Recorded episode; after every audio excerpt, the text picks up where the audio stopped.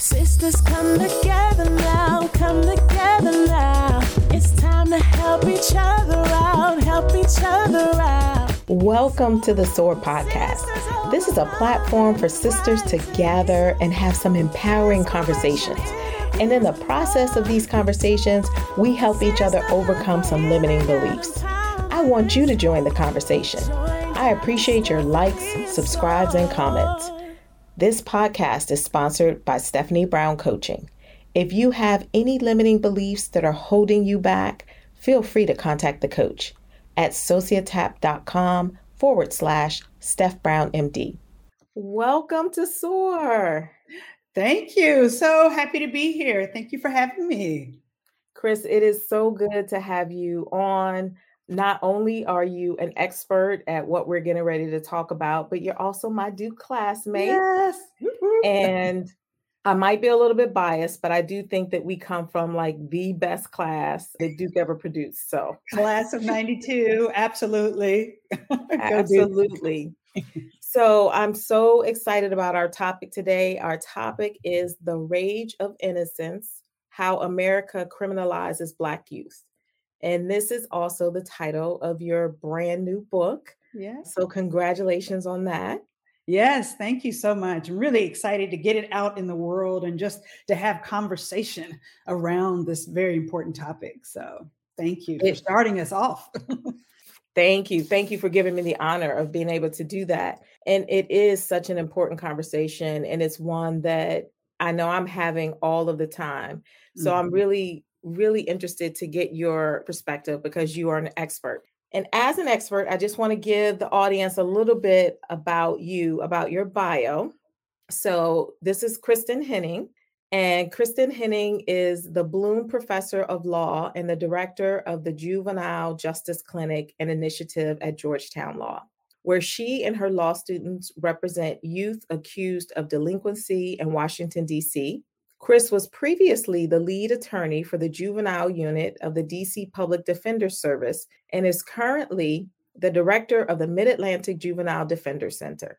She has been representing children accused of crime for more than 25 years. Chris trains state actors across the country on the impact of racial bias in the juvenile and criminal legal systems. Her workshops help stakeholders recognize their own biases and develop strategies to counter it. Chris also worked closely with the MacArthur Foundation's Juvenile Indigent Defense Action Network to develop a 41 volume juvenile training immersion program, a national training curriculum for juvenile defenders. She now co hosts with the National Juvenile Defender Center an annual week long JTIP Summer Academy for Defenders.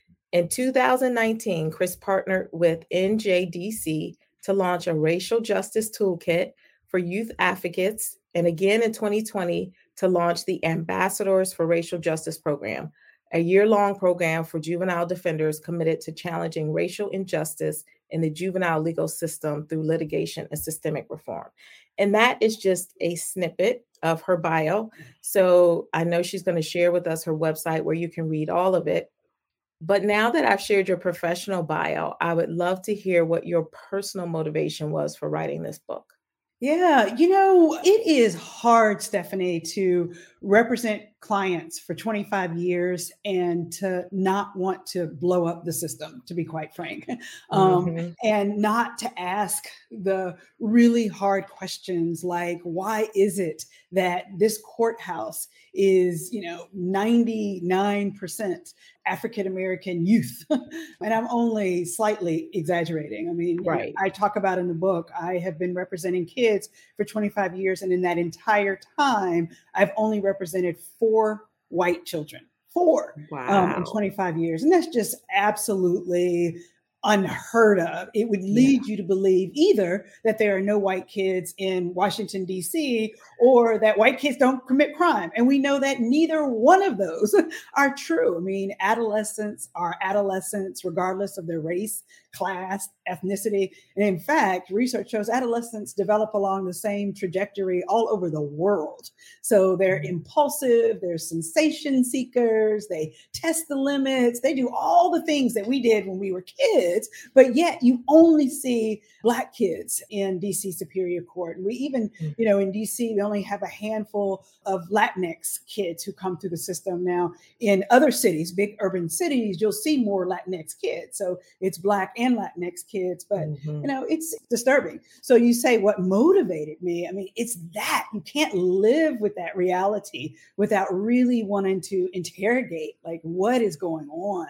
And I really wanted an opportunity to tell my clients' stories, to tell the stories of the young people who are literally criminalized every day for things mm. that you and I did when we were kids, and you know who are traumatized by their experiences, mm-hmm. um, both with police, within the system itself, and then also in the community by you know at the hands of civilians who also criminalize them. So. Ooh, that is a lot. And I can't even imagine um, doing what you do for 25 years. It would weigh on you.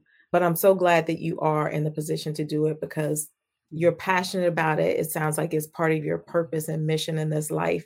And we need people like you who really care about these youth, not just people who just want to see them quickly go through the system.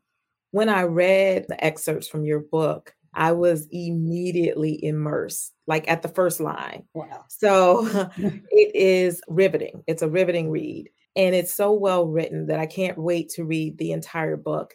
So I'm really curious what was your process like for writing this amazing work? It was an evolving process, I have to say. So, you know, you gave my sort of bio, and you recognize that my bio includes an academic component, meaning that I am a professor of law, and we as professors can get into our academic think, right? And our academic speak as I started writing, I found myself falling into old habits, which is, you know, defaulting to that research, which is really, really important, but defaulting in, in the research and using language that wasn't always accessible to everyone, right? And what I also realized is that what was more important to me than anything was my clients' voices so really ultimately the process became over time was to pull back from this academic approach and to say start with the stories what are the stories that you want to tell from your experiences, your experiences representing children in the District of Columbia. And so I literally, like, you know, several years ago, created a folder on my computer with all of the stories that I just thought no way, this is crazy. You know, we would never do this to a white child or a middle class child. We just wouldn't do that. So I started collecting those stories, and those stories really became the foundation. And instead of letting the research drive the stories, I let the stories drive the research. So then, if I have this narrative about this black kid who was criminalized, for something that you know a white kid would never be brought before the courts for then what's driving that? What is that research what research explains that Mm-hmm. And so mm-hmm. that was really a critical piece of the process. And then beyond that, sometimes there were just pieces of research that were just so important to share that I needed a story that would help amplify that. And so I then also began to draw from these high profile stories that all of us know about and have heard of, or at least most of us. So stories about Tamir Rice and mm-hmm. Mike Brown and the young girl who was unnamed but was 13 years old and who was pepper pepper sprayed in New York. I mean, and the stories go on and on. And yeah. Shakara, who was, you know, ripped from her chair by a school resource officer in South Carolina. So those stories then became natural and they came easily. And so what this book is ultimately is a honestly, I really appreciate your saying that the book is riveting. I think it's riveting because it ties together the voices of the children together with that research. And hopefully, the research is offered to the audience in a way that is accessible and readily applicable to what we see every day. So, thank you so much for sharing that. I am a research nerd, so I really appreciated the research, but it was the story that captured me. So, I think you found the perfect balance between the two. Great. Now, I have teenage boys. I have a mm-hmm. 13 year old and a 15 year old.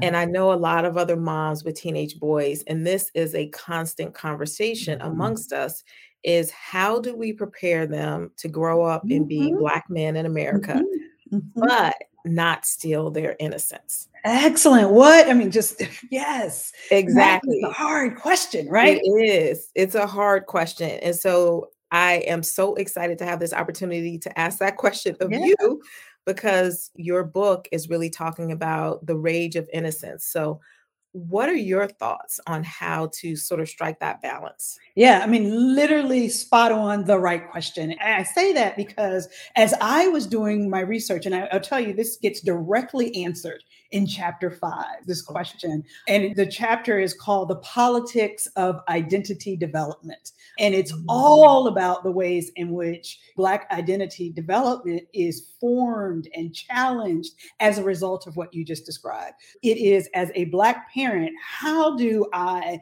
make my child aware? of the realities of racism, that they are going to encounter moments of racism or overt or subtle or whatever, right? And have them be prepared so that they're not shocked and hurt and harmed in ways that could have been avoided. While at the same time, we don't want to terrify our children. We don't want to create trauma. And then we also don't want to create a situation where our children are completely afraid of all police and who are mm-hmm. resentful of white America and who walk around life believing that there are no white allies because we know that's also not true. And so it is a really delicate line. And so some of the things that in the research, I you know began to do some research around this question and sort of what the experts begin to tell us is indeed one just being aware that it's a fine line that you mm-hmm. you know mm-hmm. you don't want to overstate your cause but that you want to marry sort of these warnings with indications of resilience. And so what do I mm-hmm. mean by that? So drawing upon, you know, black history, right? And uh, highlighting the Rosa Parks and the Thurgood Marshalls of the world who encountered racism but did something about it, right? And did something about it in safe and constructive ways. It is about, you know, working with your local school to make sure black history is incorporated and told well and mm-hmm. accurately within the school system and not as a labeling or a negative perception. That really positive reinforcement of young Black and Brown boys and girls is really, really critical and especially Stephanie during their adolescent years, mm. because mm-hmm. the ways in which we come to think about ourselves, who we are, what we can become in life, and you know how we will be received in life, really get fixed in our minds during our adolescent development years. So more than any other time, you know, certainly during childhood, right, but during those teenage years, making sure our children are buffered from those negative labels and negative stereotypes through positive reinforcement right. And then also too i think the final tip would be it's about giving tools. So you know working through scenarios with your child like so if this were to happen one i want you to whoa stop think. Mm-hmm. and then let's mm-hmm. talk about let's you know mood out what might you say? without becoming angry or resentful how is it that we might walk our way through these moments? So i think those are some of the tips that i share and that were shared through the research with me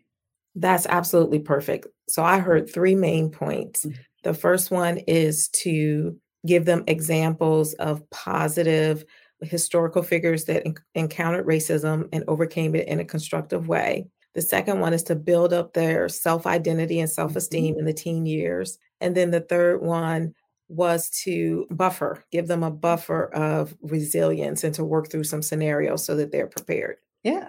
Okay. That's right. Good summary. awesome. I appreciate that.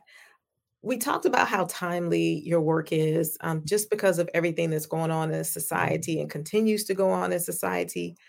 And I was invited to participate in a program where it's a professor who has developed a curriculum for mm. Black boys, sort of going into manhood and preparing them to go into manhood as Black boys. And so I was ecstatic to get that invitation. It's a small group and it's a pilot curriculum. Mm. And so we have these topics, and this week's topic just happened to be justice. Ah. Uh, and we have to discuss the questions as a family. And so one of the questions was, do you live in a just society? Mm. And I was really surprised that both of my sons pretty much thought that they did. Oh, um, that their answer was kind of yes. And that was shocking to me.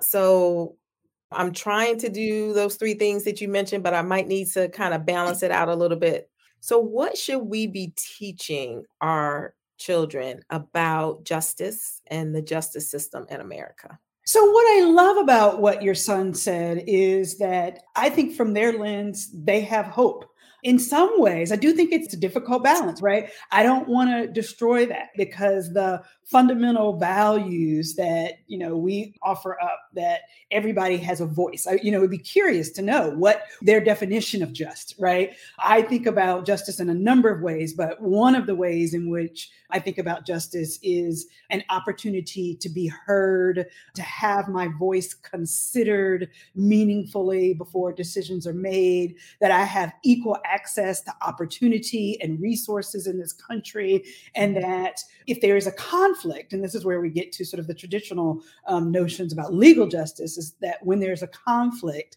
that everyone will have sort of due process of the law and an opportunity to fairly state their case before ultimate decisions are made. And so, I mean, I guess the question becomes at this age in their lives, how are they measuring justice? Yeah. And, you know, my guess is that a lot of this has to do with your parenting that you've given them an opportunity to have voice, that you've given them an opportunity to have access to what the best of what America has to offer. And, and so I think for them, and then they probably haven't dipped their toe into, I don't, you know, want to make any judgments, into right? This legal justice system. So where they sit now is a safe space, right? And this mm-hmm. is what mm-hmm. we want. And this is about parenting and the community and the school in which your children go to.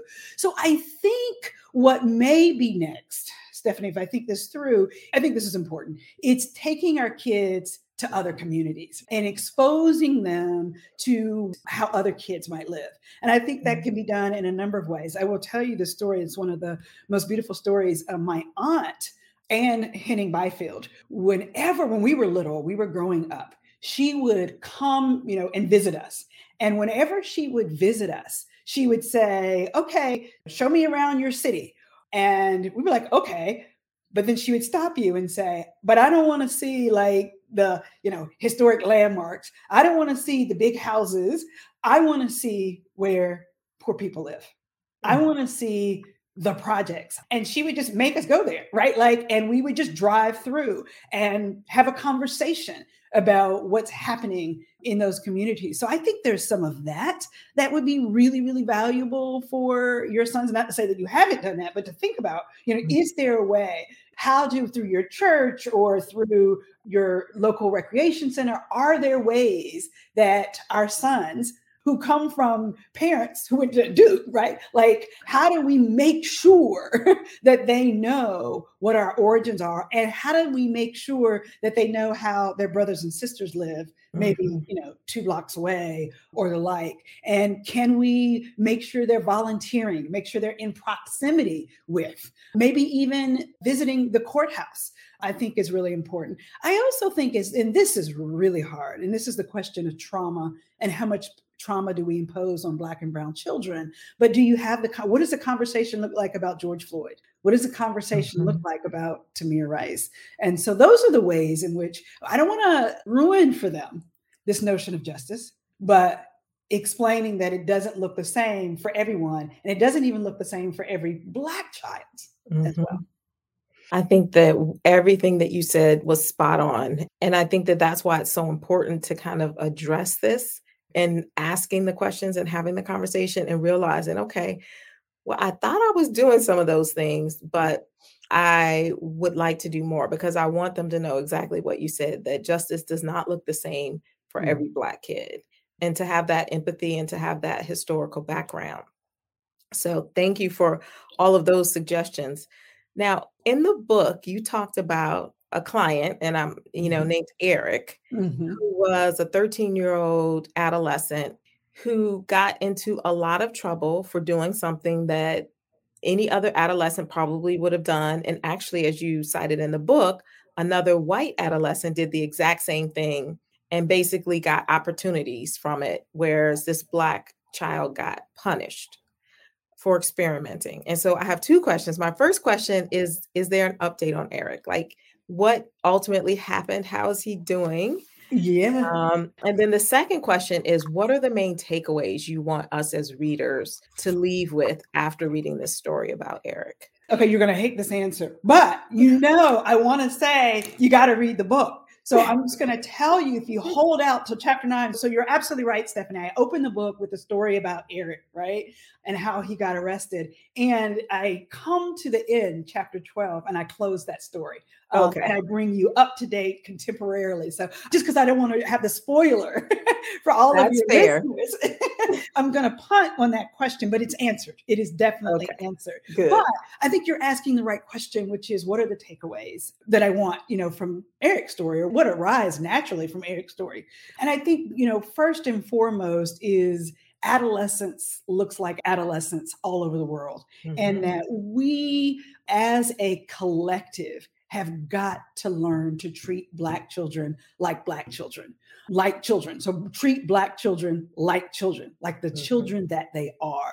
And I think that's what's critical. And so, what does that mean? In reading the story about Eric, you'll notice that, like, he never got the benefit of the doubt. I don't mind telling mm-hmm. the opening story. The opening story is, you know, is a Eric was watching TV over the weekend. He's watching a movie in which somebody makes a Molotov cocktail. And he, like a 13 year old, says, Ooh, that looks cool. I want to make something that looks like that. He jumps up, he runs to the kitchen, he grabs a whole lot of liquids, bleach, Pine-Sol, and pours them into an open bottle. Mind you, none of these things by themselves or in combination are flammable. Okay. Mm-hmm. Um, he then takes a piece of toilet paper and sticks it in the bottle and has it hang out over the bottle as if it were a wick. And then he closes the bottle. Well, we also know that a piece of toilet paper is going to burn out before it even gets to the uh, to the bottle. So there's no way this is flammable at all. Well, he accidentally he puts it in his book bag and he accidentally takes it to school, meaning he just forgot it was in his book bag. He gets to the front door. He has to put his bag through the metal detector, and the school resource officer says, "Hey, what is this?" Eric then says, "Oh, that's nothing. You can throw it away." Eric goes on to class minding on his own business. Mm-hmm. And just a short time later, police come rushing in, fire department comes in, they arrest him, they mm-hmm. take him out. No one gave him the benefit of the doubt. He kept saying, I wasn't intending to blow up the school. I forgot it was there. It's not flammable. All the things that, you know, a teenager says, and nobody gave him the benefit of the mm-hmm. doubt. And so that's part of what treating and engaging with adolescents looks like. And that's one of the takeaways. Why don't we treat them the same as we treat others? Why are Black children presumed to be dangerous and criminal mm-hmm. and to be feared? And so I think really what I wanted to do in this book is to shift the narrative right? And so throughout the book, I try to tell the counter narrative, which is the stories, the underlying stories that these kids are just kids. And the other thing that I think I really want from this story is that even though that offense, possession of a Molotov cocktail, attempted arson of a school, sounded terrifying. It sounds like the violent crime of the century. All these kids yeah. are going to die. And reality was nothing like that. It's about narrative, it's about how yes. we shape the stories that we tell about our children and especially about our Black children. I really wanted folks to walk around, walk away recognizing statistically that the vast majority, and I'm talking like 80 to 90%, I should actually re- flip the stat and say this only 9% of arrests involving children and includes Black children involve serious violent offenses. The vast majority of offenses for which children get arrested and find themselves in court are those lower level offenses that we, there are alternative strategies yes. for altering that behavior. For you all had teenagers or were a teenager that experimented, that did something impulsive, something stupid, something that we regretted. We experimented with drugs, we experimented with sex, did all these things when we were kids and we weren't arrested for them in the ways mm-hmm. that we mm-hmm. are now. And so I think that's really the takeaway from this. Yeah. That definitely leads me into my next question. So, in the bio, I talked about how you've developed curriculum and training and you go mm-hmm. around and speak. who is the audience for this book? Is it the same audience that you already speak to, or is this intended for a broader audience? And what is the call to action that you would heed us to mm. after reading this book? So this is great. It's a both and, right? So it is a continuation of the audience that I've been speaking to already, but that's a very narrow audience of justice involved stakeholders, right? So mm-hmm. judges, prosecutors, defense attorneys, police officers, probation officers, social workers, folks like that. That's been the core of who I have engaged with till now.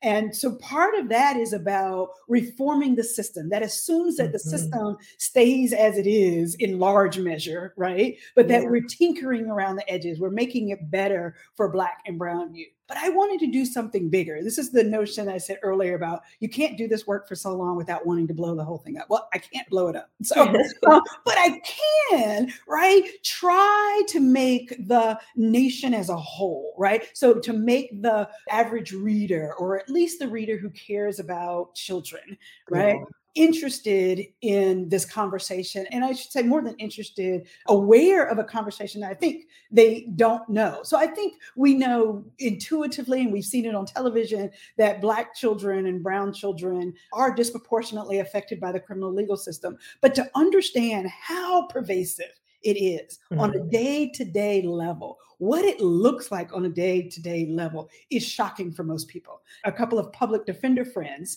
who've been doing the work like I have, maybe on the adult level in adult criminal court, have read early uh, drafts of the book and were blown away. Like I just had wow. no idea how bad it was for kids in certain pockets of our country. And so I wanted to really bring that to life. And so this book is, you know, you never write a book for everybody because if you're trying to write for everybody, you write for no one. right. Everybody, just people are not going to be happy with this book. But my hope is that I get people who are at different places in their understanding and in their perspective on this question. So I hope, I know I'm going to anger some police officers, but at the same time, what people don't often know about me is that I actually work with police departments to think about how to improve youth police relations. So I am not anti police in that sense that like folks want to label, they want to box me into. I want to help, I want to improve, I want to think about how do we, yes, how do we radically reduce the footprint of police in the mm-hmm lives of children. And so you ask me about this sort of takes us into what's the call to action? Right. Mm-hmm. I think the call to action for all of us is to rethink, uh, reimagine policing. Right. And mm-hmm. so, what do we really need police for? And what do we not need police for? Who is better suited to take on some of the responsibilities and roles that we have currently assigned to police officers in relationship to children, right? So that means, you know, reducing the physical presence of police officers in the school system, right? Not to say mm-hmm. that police officers will never be necessary if they're called in for a major criminal activity, but how can we rethink safety in schools? You know, mm-hmm. by providing, right, additional mental health services, by having smaller classroom sizes, by having what they call violence interrupters in those schools where that is necessary, mm-hmm. right? Credible messengers, people who have lived in uh, difficult, maybe even violent life circumstances themselves, who can come in and talk to young people. There's so many strategies, but more counselors, more social workers, more the range of mental health providers, restorative justice all mm-hmm. of these mm-hmm. evidence-based strategies for safety in schools and then you know thinking about how do we support young people and particularly black youth in the community mm-hmm. without referring them to justice quote unquote justice system or i would prefer to say legal systems in order to get services and support so i think that's the call to action and I think the final call to action for all of us, again, is my theme from beginning to end treat children like children, and that includes Black children, right? So be in proximity to young people in the community, whether by mentoring, volunteering, providing a job, um, so that you get to know young people for who, Black youth, for who they are. And so that demystifies this narrative of fear that we've so long held on to in our country. Mm-hmm. One, I love the call to action. And when you say that, that brings to mind for me is when I asked about your audience, and you said people who are interested in children. And I would say the audience should be white people who don't know enough about right, black children. Yeah. Because yeah. Obviously, if you're interested in the criminal justice system, you're interested in restorative justice, you're interested mm-hmm. in children, you're going to naturally want to read this book. Mm-hmm. But I think that there are some people who need to read this book, even if they're not interested right. in children, because right. they need to understand their role in perpetuating these societal norms that don't allow Black children to be viewed as children. I really love that comment. And in so many ways, because you're pressing me as I talk about this book, you know, who else is the audience, right? So it is, you're absolutely right. It's for Black parents who want to figure out how do I keep my kids safe and how do I raise them? But it's also for white parents or white teachers, white social workers, white citizens, right? Who really, whether they care about children in particular, have a unique interest in children, but who care about justice right? Mm-hmm. Who care about our democratic principles, right? Who care about fairness and equity and race relations in our country. That the really the race relations starts with our children and how we treat our children. So it's an entree into these much broader conversations that we need to be having in society. And if we can't get it right with the young people, right, then how are we going to get it right at all? I really think that's a it's a really important point that you asked about. And you talked about policing and police officers, and you talked about the police resource officers that we have in our schools. And it's such a controversial topic. Right. Because I think earlier this week or last week, I got a text message that said that the high school was on mini lockdown or something. Mm. And my heart stopped. I'm sure. So, as parents, as a society, there's this dilemma between wanting to keep our children safe and not wanting them to be over policed. Right. So, is there a role? I know you said to decrease police officers' presence, but is there a role for the officers in the schools? You did a lot of explanation of the historical perspective mm. in your book, which I loved because I had no idea. What's the importance of understanding that historical perspective in understanding whether there's a role for them in our schools today? Yeah, it's also a great question. And, and it's really one, I think it is the question that people want to know. It's like, well, and that's Black parents and white parents, it's teachers, it's the community. And what I think we have done in society is that we've created this false binary that, you know, the only way to achieve safety in our communities is policing right? And that there aren't other ways to make our kids safe. And so I listed some of those earlier. That's one thing. It's just that we care mm-hmm. about safety, but safety does not have to, by definition, mean policing. Okay. I wanted to start there. I also think that to the extent that we will engage police in the safety of our students, then we've got to be thoughtful about how. And so being thoughtful about how is one starts with physical presence. So, in other words, if they're going to be engaged in the safety continuum or the safety plan, can they not be right next door? Can't we not have satellite offices whereby our children don't have to be surveilled constantly yeah. as they come in and out and feel like they're in a police state? And this is especially true, you know, and some of you who are listening are thinking, well, my kid's school doesn't look like that. I want us to be mindful of what it's like to have kids go in traditional urban school settings and, and the like. Mm-hmm. That's one. When officers are present, how are they dressed? Are they in uniform? Do they have um, weapons at their side? Do they have, you know, military grade equipment, right? So I talk about that in the book too. Military grade equipment that's been given by the federal government as leftovers into, you know, big schools like the LA school district, you know, mm-hmm. some years ago. And the students protested saying, no, we don't want this military grade equipment in our schools. So that's a question.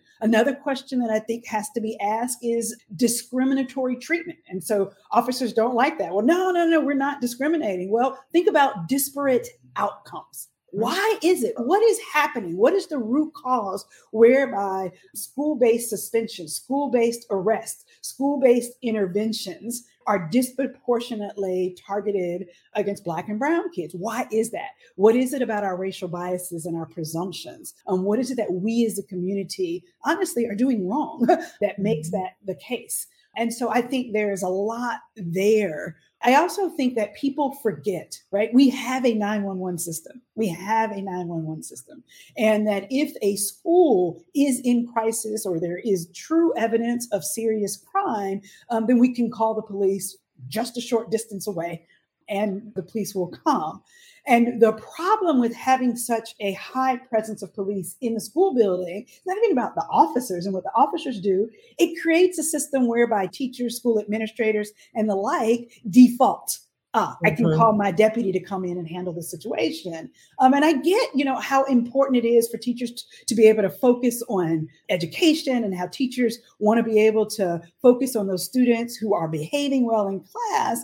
But the reality is, let's have behavior intervention specialists assigned to the Absolutely. classroom not police officers, not law yeah. enforcement officers. I think that's some of what is important. You asked the question about that, the history. And I too, like you, until I wrote this book, I did not know really the history, the depths of the history of the evolution of school resource officers. I confess, I believed with all my heart that the increase in school resource officers in US history was tied to the shootings, uh, Columbine, mm-hmm. right, in Colorado. All these, yeah, you know, me too. right? That's what we were taught. But when you do the research, you actually realize that school resource officers became a staple in US society in the civil rights era, right? So wow.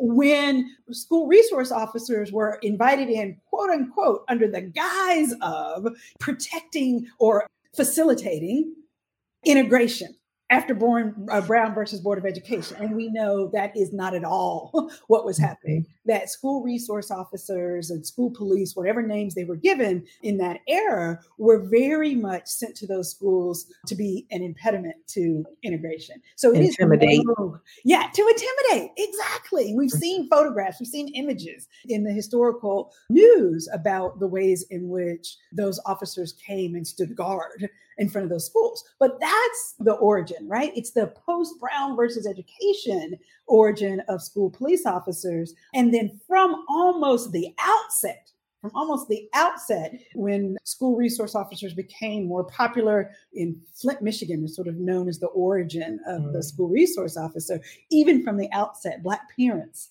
um, Black community leaders quickly recognized that Black children were going to be disproportionately targeted by policing. It's also worth noting that the NASRO, the National Association of School Resource Officers, actually formed this is a national association. We had that many school resource officers wow. actually formed before Columbine right? So it is true that after Columbine and after each of the major school shootings, the federal government has poured more money into school resource officers. But we are fooling ourselves if we believe that the um, the evolution of school resource officers is tied solely to those mass shootings. And the final thing I'll just say about this point, since you asked me about safety, so folks live with the false assumption that having a school resource officer or a set of school resource officers is going to prevent mass shootings, right? Right. Or easily could tell that is not true. The, no. Just the research has shown that that in the Sandy Hook and all of these, there were school mm-hmm. resource officers,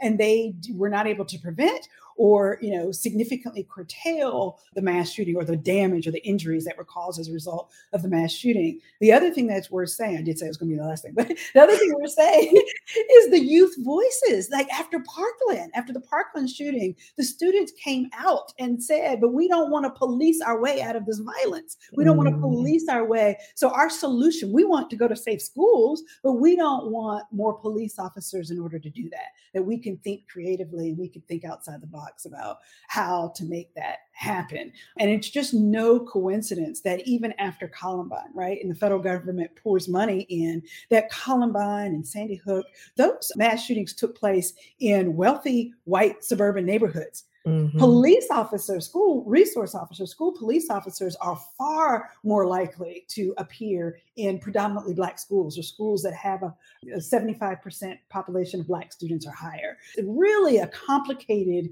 racial history. And I think that matters when we think about what do we need to do now? We need to understand that school climate includes the racial climate, it includes the traumatic impacts of seeing police officers at the front door. Every time one enters the front door, particularly if you are a Black or brown child who has grown up in a heavily surveilled police community right? Or heavily policed community. So it's an extension of what they fear and to be quite frank what they resent from their community once they enter that schoolhouse gate. That was an amazing answer. Thank you. And it was very thorough it really just makes me say everybody needs to read this book because I think it's just a natural, we've been conditioned to think that police means more safety. And if you don't think about it, the fact that that's just not true. It's just, it's not true that putting more police in the schools will make your children safer. Then you just kind of like go along with that. So I think just reading this book can educate you and also disrupt that idea. Mm-hmm. But I'm so excited to read the whole thing and get to the end and find out what happened to Eric. And as we wrap up the interview, I just wanted to ask you I know I've asked a lot of questions. What are the three things that you would like to really share about this book with my audience? Oh, really great question. I think it's that one, I really want to underscore that the book is full of narratives and stories from Black children. And so that uh, when I talk about remedies in chapter 12, my opening remedies, if you want to know what to do, if you want to know how to help Black children, ask them. And so I think that's probably my number one takeaway. I think another one is that every one of us, whether we are involved in the legal system or not, whether we're a parent, whether we're a teacher, that every single one of us has some role to play mm-hmm. in altering that narrative, right? Altering the narrative of fear about Black children. So it starts by educating yourselves. So I do hope you'll read the book, but educating yourselves, not just by reading my book, by, you know, getting out into the Black community of young people, figuring out ways to volunteer and become be you know in proximity to black children. I think that's a, a second thing i really want folks to take away. And be engaged in this work. So as a citizen you vote. You vote people in and out of office. Be aware. What is the chief of police? What's their politics on youth police relations. You know if you have an elected district attorney what's their what are their views on youth uh, police relations? So thinking about ways in which you can touch the system and make a difference make your voice be heard after you educate yourself. I think those would my would be three takeaways. Thank you. When you talk about narrative i love it because that's one of the things that i aim to do with this podcast is to allow people to hear narratives from different people mm-hmm. that they may not normally hear them from. And I can't end a source show without asking you about limiting beliefs because I ask everybody about that. So, in doing this work and writing this book, what were some of the limiting beliefs that you had to overcome? Because we may have somebody who's a budding author mm. who may mm. have some similar ones that they have to overcome. Really great question. So, I mean, I think you have your all of us come in with our self doubt. And I think in, in, embarking upon something like this is just huge. I think one limiting belief was nobody would be interested in this topic. I was sorely wrong about that. People are very interested in this topic, or people wouldn't be interested in this topic from an academic. And I think that's right. But here's how you overcome the belief it's like, well, if people aren't interested in an academic conversation about it, then how do I reach the audience that I'm interested in? Right. So I can overcome that by altering my voice and writing a trade press book that's available and accessible to everyone. I also thought uh, definitely a limiting belief is there is no way I have time to write a book like this. and so I got to tell you, Stephanie, you know, you talked about the research. There's so much research in there interwoven with the narratives. And I mean, it took, I mean, it, you know, at least four years to write this book. And I got to tell you, I was still and am still representing children in the local courthouse. I mm-hmm. train and speak and just, you know, I have a life. And so figuring out, or as my family would say, you do not have a life, but thinking that it couldn't be done. I was actually associate dean for the vast majority of the writing of this book. And so really finding time at night and on the weekends and during mm-hmm. vacation to write this. And so I think that was a limiting belief that it just can't be done. And it can't, right? Like it will be a deep sacrifice. And, you know, you will get pushback from friends and family who say you have just disappeared, literally. um, but it was worth the sacrifice. And I hope that it's a vehicle for deeper conversations that I think we're beginning to have as a result of some of these high profile brutality that we're seeing. But it's more than that. I don't want the conversation to just to be about the brutality, just to be about use of force. I want it to be about the day to day lives. And so overcoming the doubt, self doubt gets us to that place. So. Absolutely. So please share your marketing strategy, your book tours, how we can buy the book, how we can yeah. follow you, all that good stuff. So let me start by saying you can buy the book anywhere books are sold. I know that sounds crazy, but I, I, have learned, right? There are those of us who, you know, support the big box companies. You know who they are. It mm-hmm. is in mm-hmm. all the big box stores. It is in all the dot coms. Um, you can buy this book, but it's also at independent booksellers. It's in you know, your neighborhood bookstore. And if you don't see it in your neighborhood bookstore, you know, ask them to buy it. it oh, um, the book is officially released tomorrow. I do know some people copy has already arrived over the weekend. So it is everywhere books can be purchased. Um, it is published by Penguin Random House.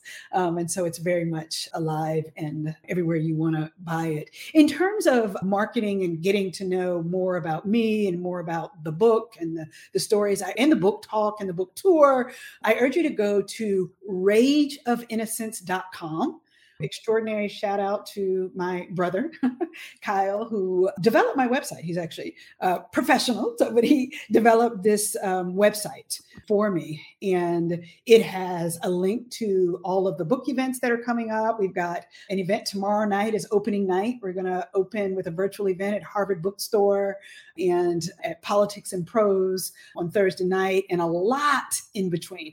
And so if you don't see this before Tuesday or Thursday, a lot of those will be online and, and you will be able to watch them after the fact. But there are events lined up for the next several months. So I hope to see you and be in conversation with all of you at one of those talks. I am looking forward to it and to being able to see you in person. And thank yes. you so much for sharing. And that was rageofinnocence.com. That's where we can get all of the information and the dates and the schedule.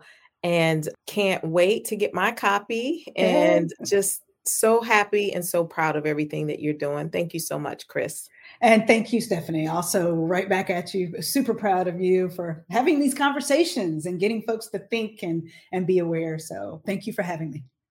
Thanks for conquering those limiting beliefs on another episode of the SOAR podcast. If you want to reach out to my guest, just check out the show notes and all of the contact information is there. If you want more information about Stephanie Brown Coaching, go to www.stephaniebrowncoaching.com. And I'm sure you're already following the SOAR podcast Instagram page. But if not, just go to IG and type in Sisters Overcoming and Rising, all one word. Goodbye for now.